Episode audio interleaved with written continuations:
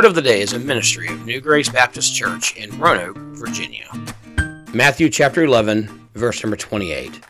Come to me, all you who labor and are heavy burdened, and I will give you rest.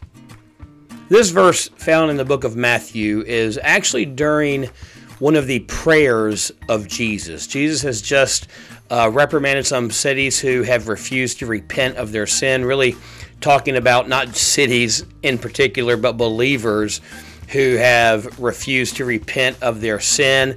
And then he begins to pray. And he starts his prayer by thanking God for those who come to him as little children. Then he, he says, You know, come unto me, all you who labor and are heavy burdened, and I will give you rest. Now, this, this really isn't a prayer just for kids coming to Jesus. This is Jesus teaching us how we, as God's children, can approach the throne of God.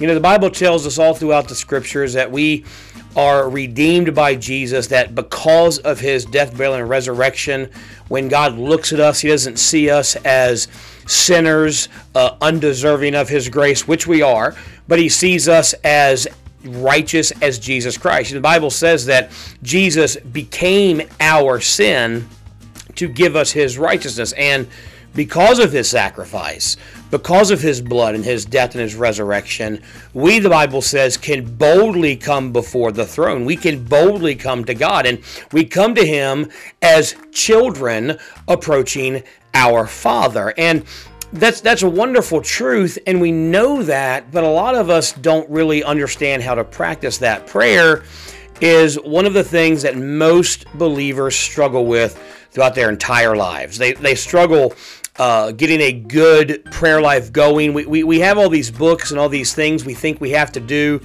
You have to have a certain time of prayer. You have to approach God in a certain way. And I've, I've read books and I've heard sermons where people really go step by step through how you're supposed to pray. And it can get very daunting and very confusing. It's, and it's like we're not going through the checklist correctly, then God doesn't hear us and God's not going to answer our prayer. And yeah, there are things we have to include in our prayer. We need to, you know, adore God in our prayers and we should, you know, confess our sins before God. Then, of course, we make requests of God in our prayers. But what Jesus is saying here is we approach God like a child approaches their father. And, you know, children, they have no filter. Uh, they say whatever's on their mind.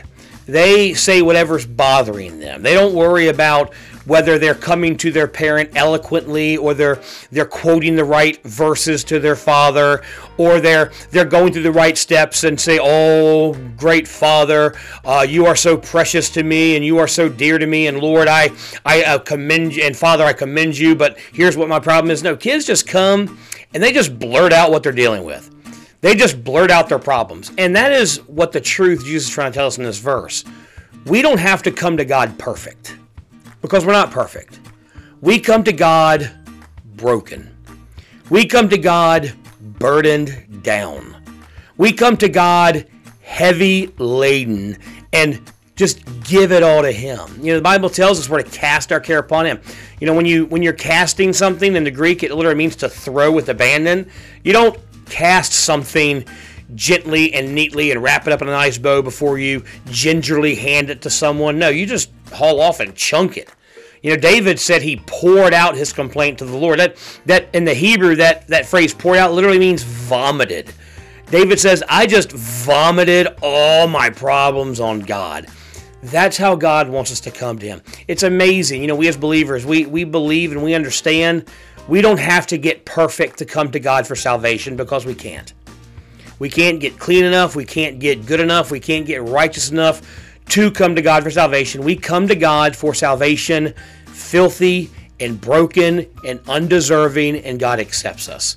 So, why do we have to come to God perfect to pray to Him after salvation? We don't. We come to God broken and burdened and, and just laden down with the problems of this world. God accepts us, and God hears us, and God gives us rest. Thanks so much for joining us for our word of the day.